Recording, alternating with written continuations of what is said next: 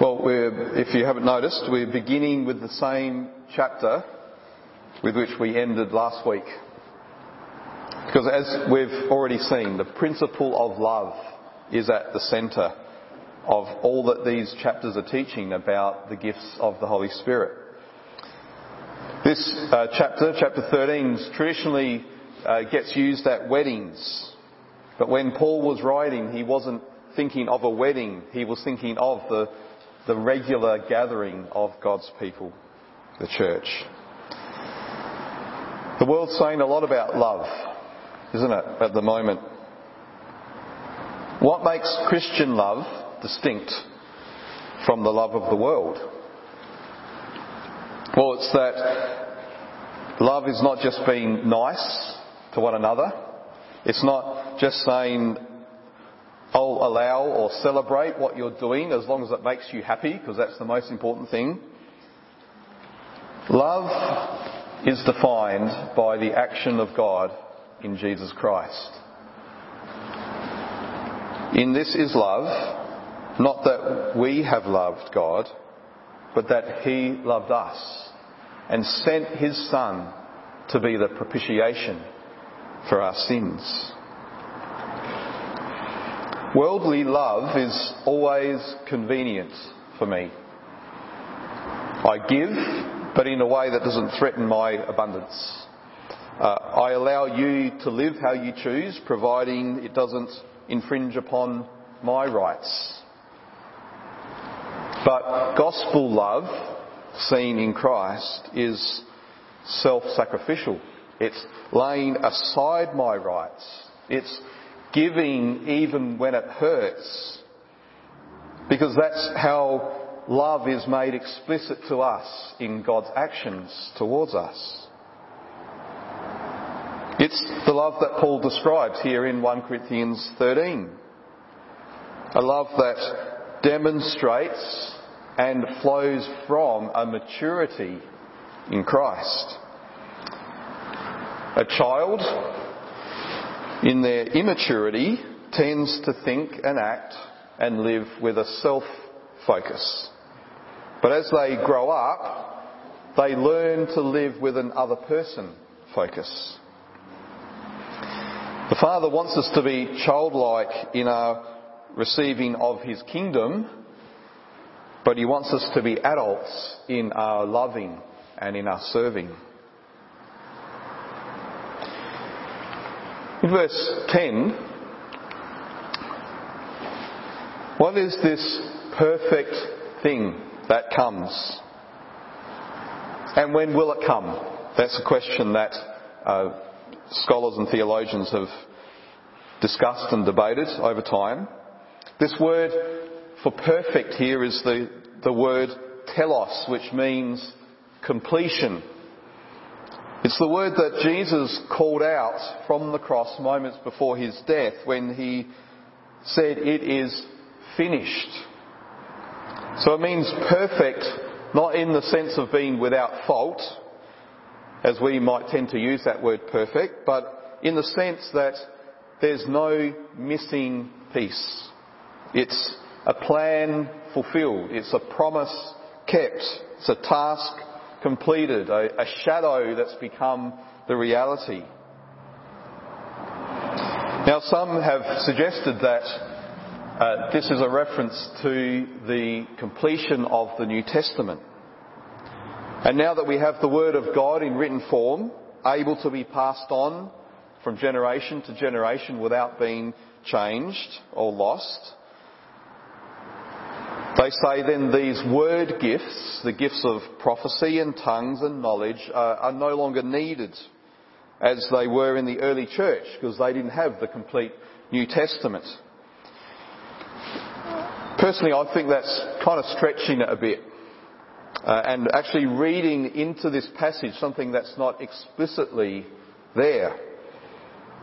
In other places, Paul is very explicit and clear on the authority and the sufficiency of the scriptures. He tells Timothy, all scripture is breathed out by God and profitable for teaching, for reproof, for correction, and for training in righteousness, that the man of God may be competent, equipped for every good work.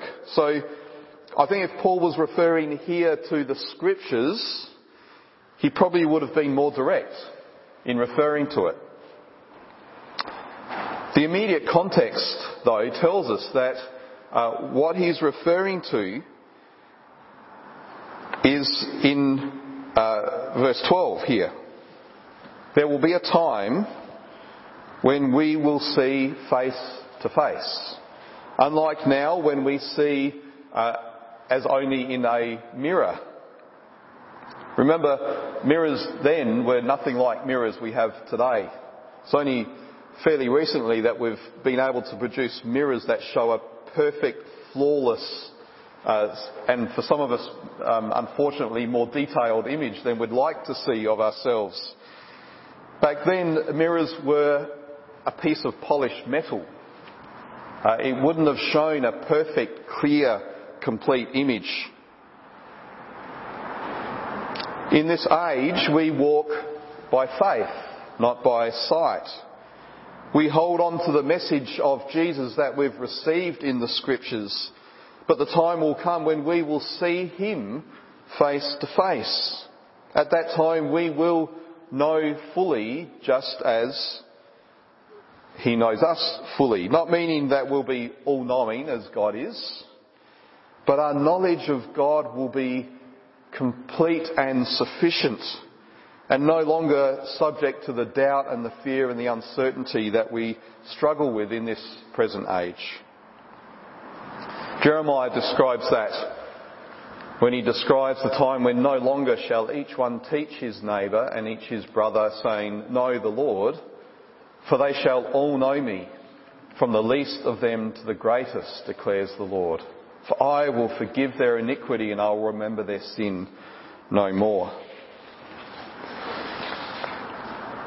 So the Spirit gives gifts to the church in this church age to, to enable us to stand firm in our faith, to faithfully proclaim the gospel to the world, and to prepare ourselves for that day when those gifts will no longer be needed.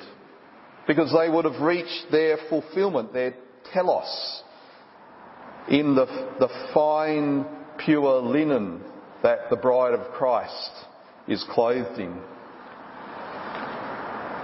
So as we live now in light of that day, we should exercise the gifts that the Spirit gives us in light of their temporary nature. So we're told in verse 8 that prophecies and tongues and knowledge will pass away. Now that's true not just for the future, but in a sense it's also true for us in the present. A prophecy, a tongue, a word of knowledge given for a certain time, a certain situation, will be fulfilled in time. And then in the future will no longer necessarily be relevant, except to look back and to remember how God spoke and how He was faithful to His word. Even this sermon, well, I pray that it is God's word, and in that sense will always be true and relevant to some extent. It's still the word that He is giving us here today for us as Bethel Christian Church in our time and in our place. Someone might listen to it on the internet in 10 years' time, and it may be of some benefit to them, but it won't be the same as the fresh word that God is giving to His church in 2031. The, the word that the church will need in 2031. So in a sense you could say we move on from the word for today, always ready to receive the word for tomorrow. But we never move on from the command to love. Love never ends.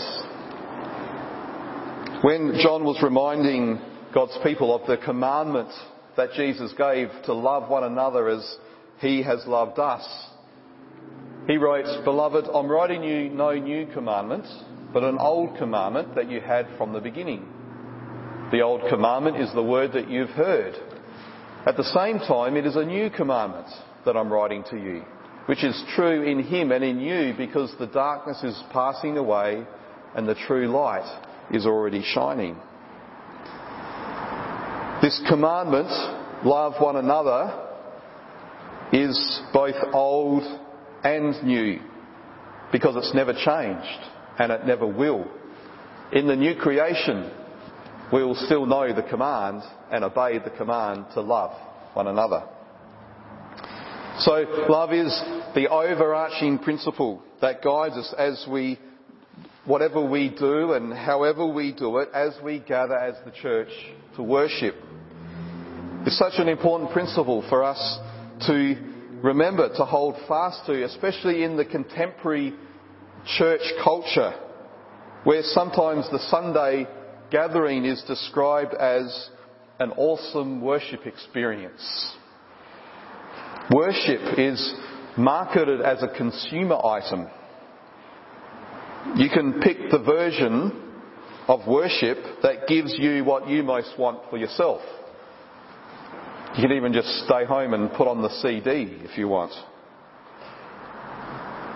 And probably when we generally think of the church practicing love, we think of community programs, helping the poor, providing pastoral care, counselling, helping the sick and the grieving, all of the things that go on in between the Sunday services and the formal gatherings.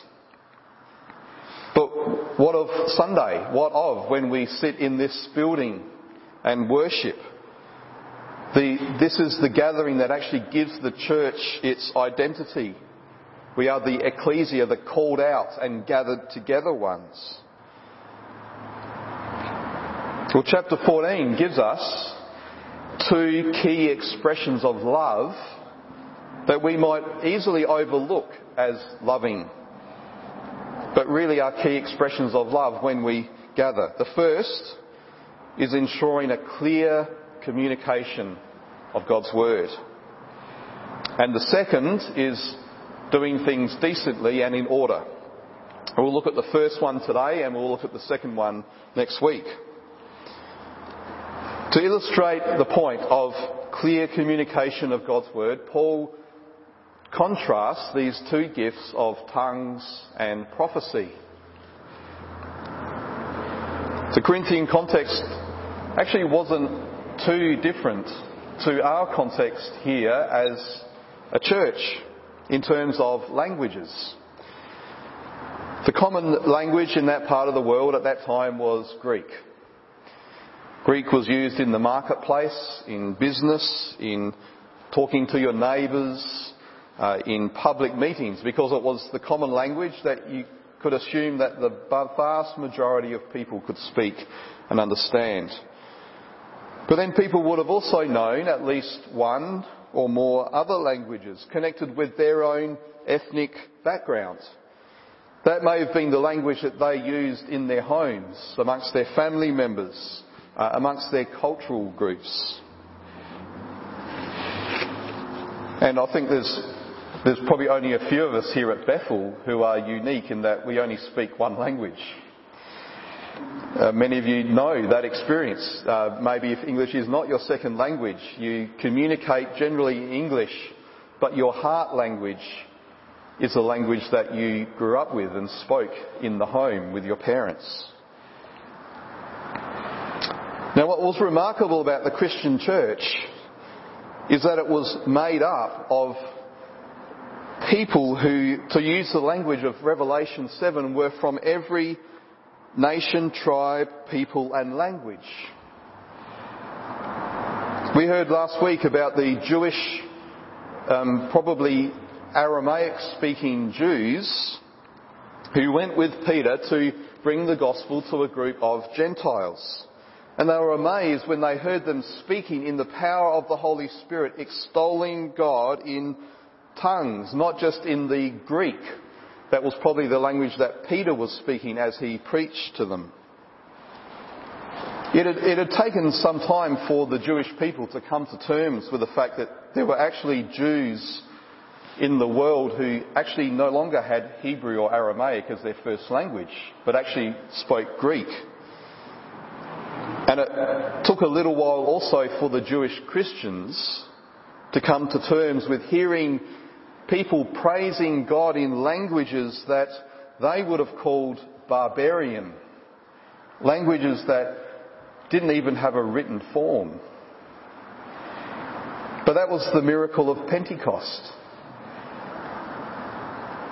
The promise that when the Holy Spirit was poured out, the blessing of the gospel would be taken to the ends of the earth in fulfillment of the promise to Abraham to bless every nation on earth.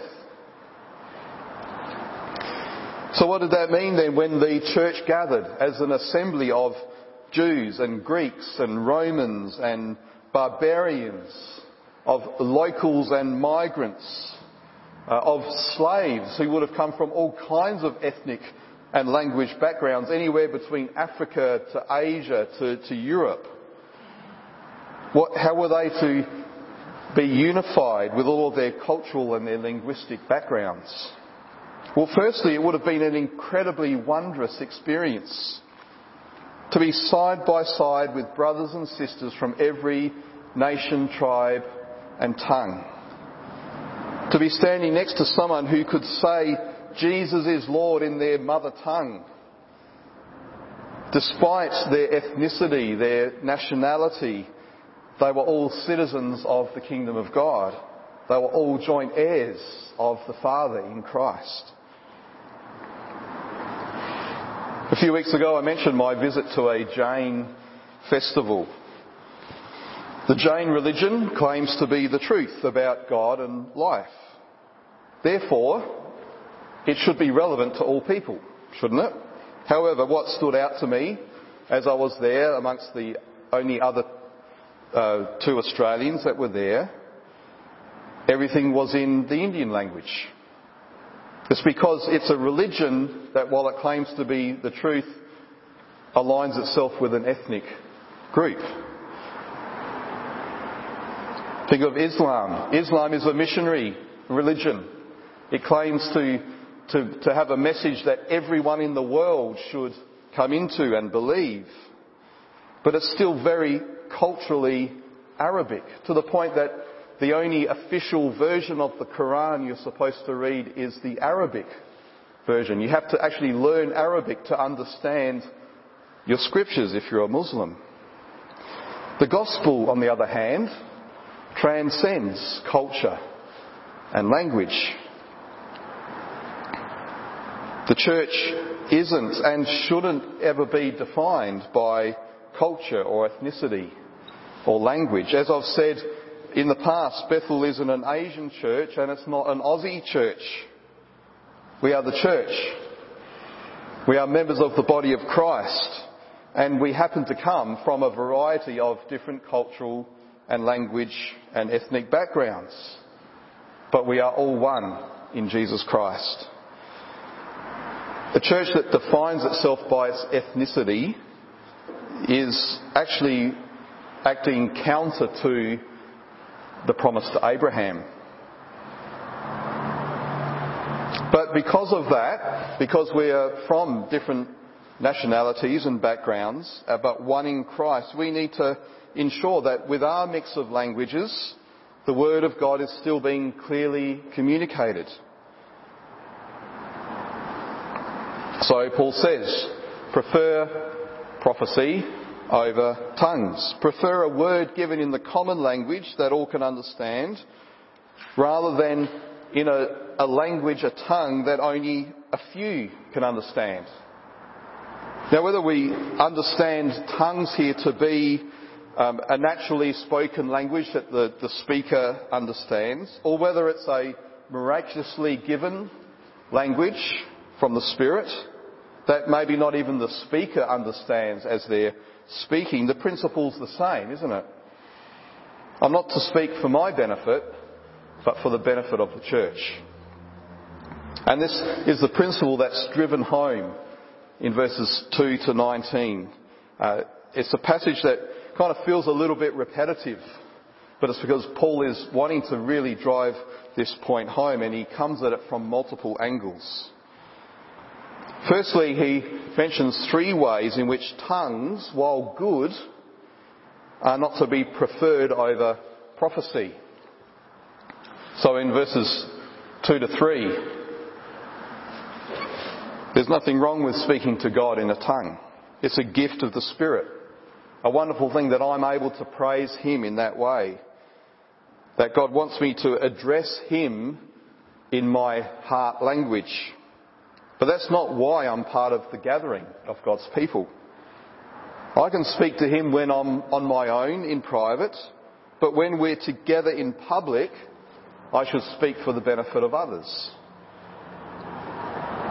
There are three words that he uses here upbuilding, encouragement, and consolation.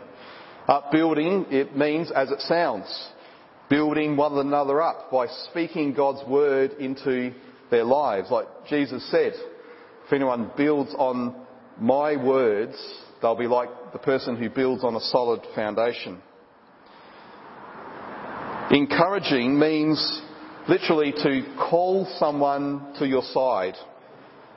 It's like a, a, rallying call, a spurring one another on to love and good deeds. And consolation literally means to come alongside someone where they're at to speak words of comfort and peace. So all three of these words, upbuilding, encouragement and consolation, obviously require clear, Christ-focused communication. Then he says, well, there's nothing wrong with me building myself up by speaking the word of God to myself. That's a good thing. It's a biblical thing to, to say the words of Psalm 42:5. Why are you downcast, O my soul? Put your hope in God. So it's a good thing to speak God's word to yourself, but that's not why I'm here as part of the gathering. I'm not here to build myself up, but to build others up. So when I'm speaking to or in, within earshot of one another, it should be done in a way that's clear and that points my brother and sister to Jesus. So this isn't, verse 4 there isn't a, an instruction on how to use tongues to build yourself up. Actually, it's kind of the opposite, isn't it? To avoid tongues in a context where it'll build me up, but no one else. And then third, in verse 5, Paul says, I want everyone to speak in tongues. Why? Remember Paul's mission. His mission is to take the gospel to the ends of the earth, to every nation, tribe, people, and tongue. Paul loves the idea as Jesus does, of a church made up of all kinds of people, able to praise God and to declare Jesus is Lord in many tongues. But he loves even more the idea of a church that is standing united under hearing the Word of God. Secondly, he gives us two little examples to illustrate the importance of clarity in our speaking. Firstly, think of a musical instrument. What if this morning Phil played the, the tune to Oh Great God when we were supposed to be singing Holy, Holy, Holy? There needs to be a congruence between the music that's played and the words we sing. Or think of a, an army camped for battle. In those days, as until fairly recently, the, the bugle was used to communicate to the soldiers what they were supposed to do. Different melodies played by the bugle said different things. Get ready, attack, retreat. So imagine if the bugle player played the retreat tune instead of the get ready tune. Likewise, Paul says, languages are created by God for communication. What you speak in your own language might mean something to you. The bugle player might think he's playing the right tune, but the soldiers will hear something different. Unless what I'm saying can be translated into the language the whole church speaks, I may as well be speaking into the air. And in fact, doing this will undermine the gospel. Rather than becoming one in Christ, we will, we're told in verse 11, remain as foreigners and allowing language to divide us.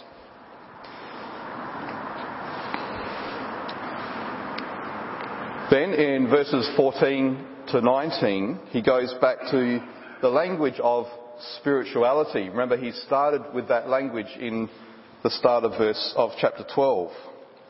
Remember how the Corinthians were seeing their ability to speak in tongues, tongues of men and uh, supposedly tongues of angels, as a, as a sign of their great spirituality. And in Greek thinking, there was a distinction that was made between spirit and mind. The mind was considered part of the bodily, physical existence, whereas the spirit was how a person connected with the other realm, the spiritual, non-physical realm. They believed that you must turn off your mind in order to receive inspiration or enlightenment. So when the pagans spoke in tongues, in their pagan worship, they'd go into a trance and they would be unable to communicate with those around them because there was, in their belief, a direct spiritual connection with the other realm. But can you see how this uh, expression, this seeking this kind of spiritual experience when speaking in tongues is again, it's not helpful for building others up. What benefit is it to my brothers and sisters if all they can do is watch me in a trance, supposedly speaking only to myself and to God? Even less than if I'm not in a trance, but I'm just speaking a language they can't understand. So instead, we're told, Paul says, to pray and sing both with our spirit and our mind. Verse 15. If we're using our mind, that means we are being mindful of one another. It means others will be able to say Amen to what we say. There's a fascinating video doing the rounds of the internet that claims to provide scientific proof for speaking in tongues and it documents an experiment in which people's brain activity was monitored as they first prayed in English and then prayed in tongues. When speaking English, the, the monitor showed that the frontal lobe, which is the part of the brain that controls language, was active.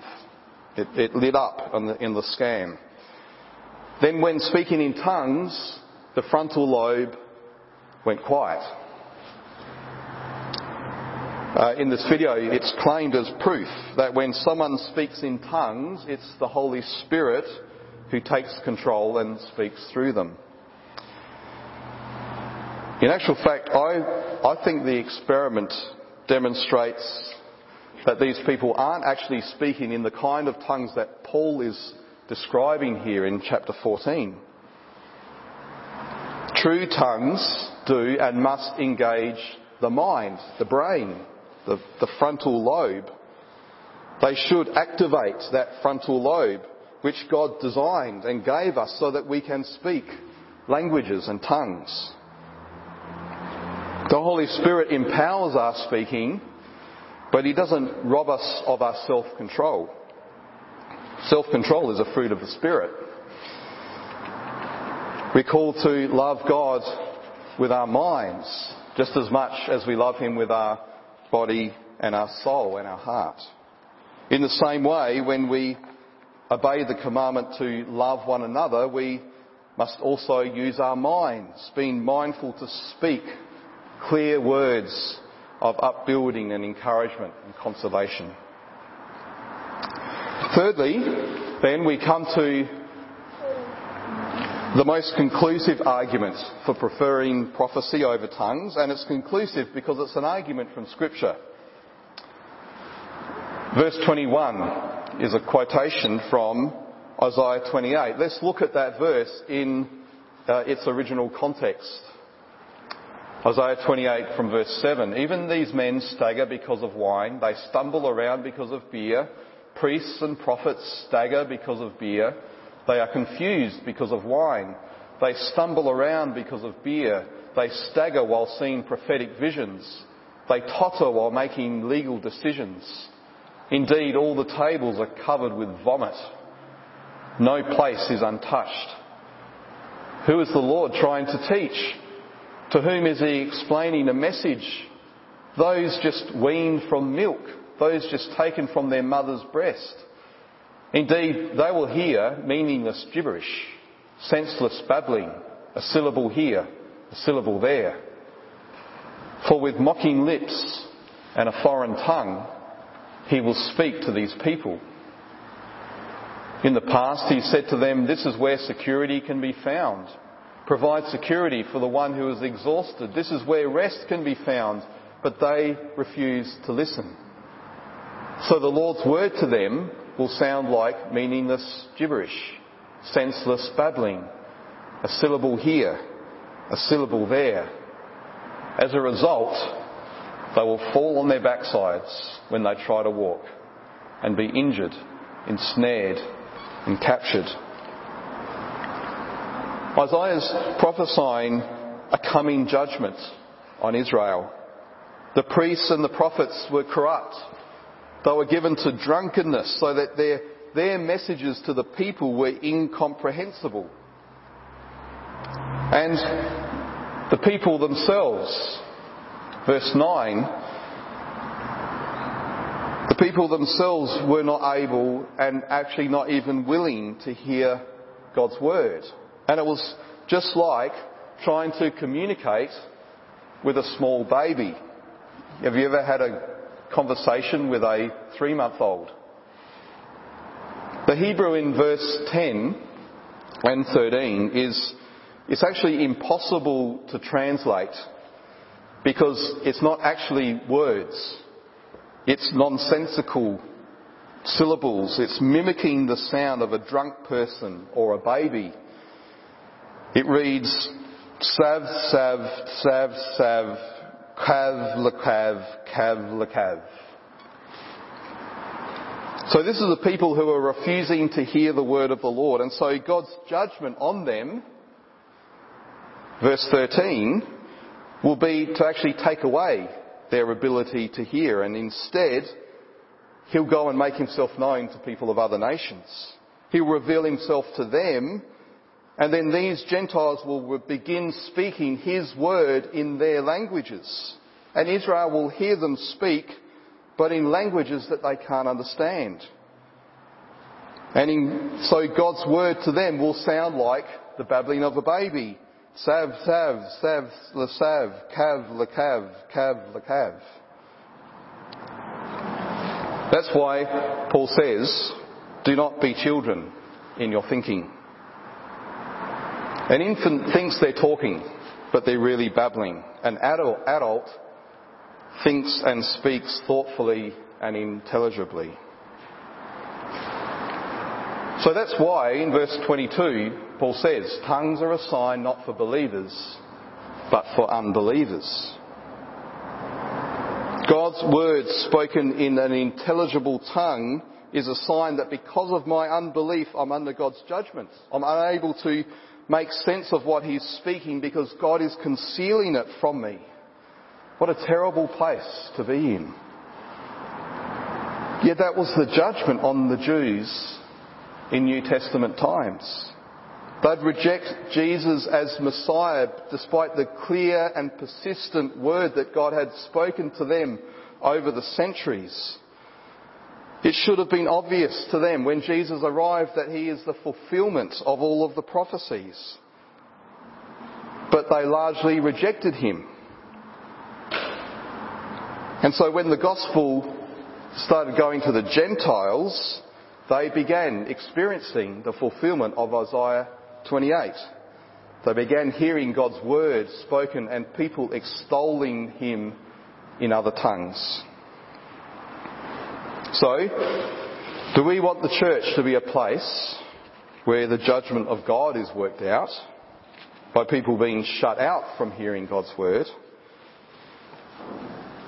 Or do we want it to be a place of blessing and salvation where the gospel is proclaimed and taught and spoken with clarity? It's not just the health of the church that's at stake. Jesus is building his church not only through bringing us to maturity in Christ, but also through adding to the church those who are being saved. And he does that often by bringing people to the church to hear the word of Christ. And that's what Paul picks up on in verses 23 to 25. This should be our prayer for our church. And I was just, when I was typing out those prayers from Friday night, I was just really encouraged to think this is, this is what we as a church are praying for. That came through so clearly in those prayers. That He will bring to us unbelievers and outsiders who as a result of being among us will fall on their face and worship God. That first category of person, the uh, unbeliever speaks for itself. An unbeliever is someone who does not have faith yet in Jesus. And we should pray that anyone who comes along to our church will be hearing the call of the gospel to repent and believe in Jesus. That the Spirit will be at work in their hearts to enable them to respond to that call.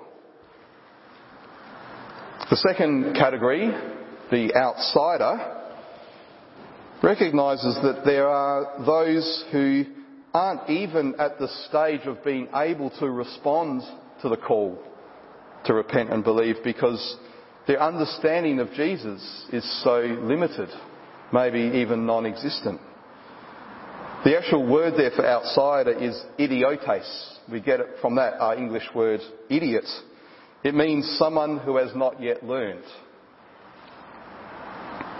So our speaking should always be with these people in mind, not presuming that everyone has the same level of knowledge or teaching or upbringing in the church, always ready to take the time and the effort to explain what we believe or why we do what we do, always conscious of whether what we say or how we say it might be obscuring the message of the cross rather than making it clearer.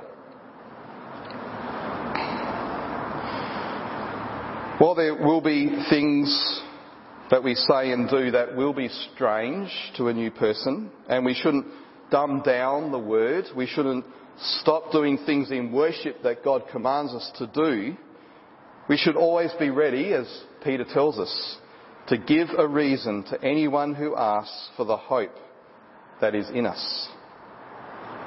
We should also care and love the outsider so much that we'll be mindful of what we say and how we say it. That we won't make those assumptions about what uh, we think they may or may not know. Of course, on a personal level, that actually means we need to do a lot more listening first before talking. Showing care for a person by being willing to enter into their world first so that we can actually understand them, know what makes them tick so that when the Spirit opens up the opportunity for us to speak, we will give words that are appropriate for them, that actually reaches and takes Christ to their heart. That's why we're running the authentic life. It's an opportunity for unbelievers and outsiders to come into a setting that doesn't feel too strange or too religious, where they can hear the gospel presented in a clear and plain way, where words and ideas will be explained, where there's opportunities for questions and discussion, and where they'll see the, the reality of Christ expressed through hospitality and through relationships. It'll mean that if someone decides to come along to Sunday service as a result of attending the authentic life, then they'll already have received some basic understanding, some kind of foundational ideas, and they'll be able to comprehend a bit more what we say and what we do when we worship. So let's be praying that what Paul describes in these verses will be our experience. That not only those of us who speak from the front, but all of us will be empowered by the Spirit to know and speak of Christ crucified.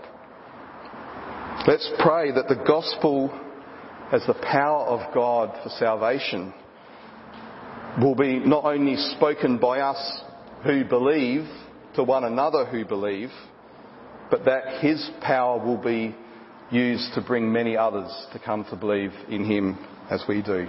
Let's pray. Father, Son, and Holy Spirit, we thank you that you empower and gift us to speak your word, to not only know and understand what your word says to us, but that you enable us to speak it clearly uh, and boldly. And that is our prayer for us as a church and for each of us as individuals. That we will in no way, whether by speaking or living, obscure the wonderful message of Christ crucified, risen, and coming again. We pray this in His name. Amen.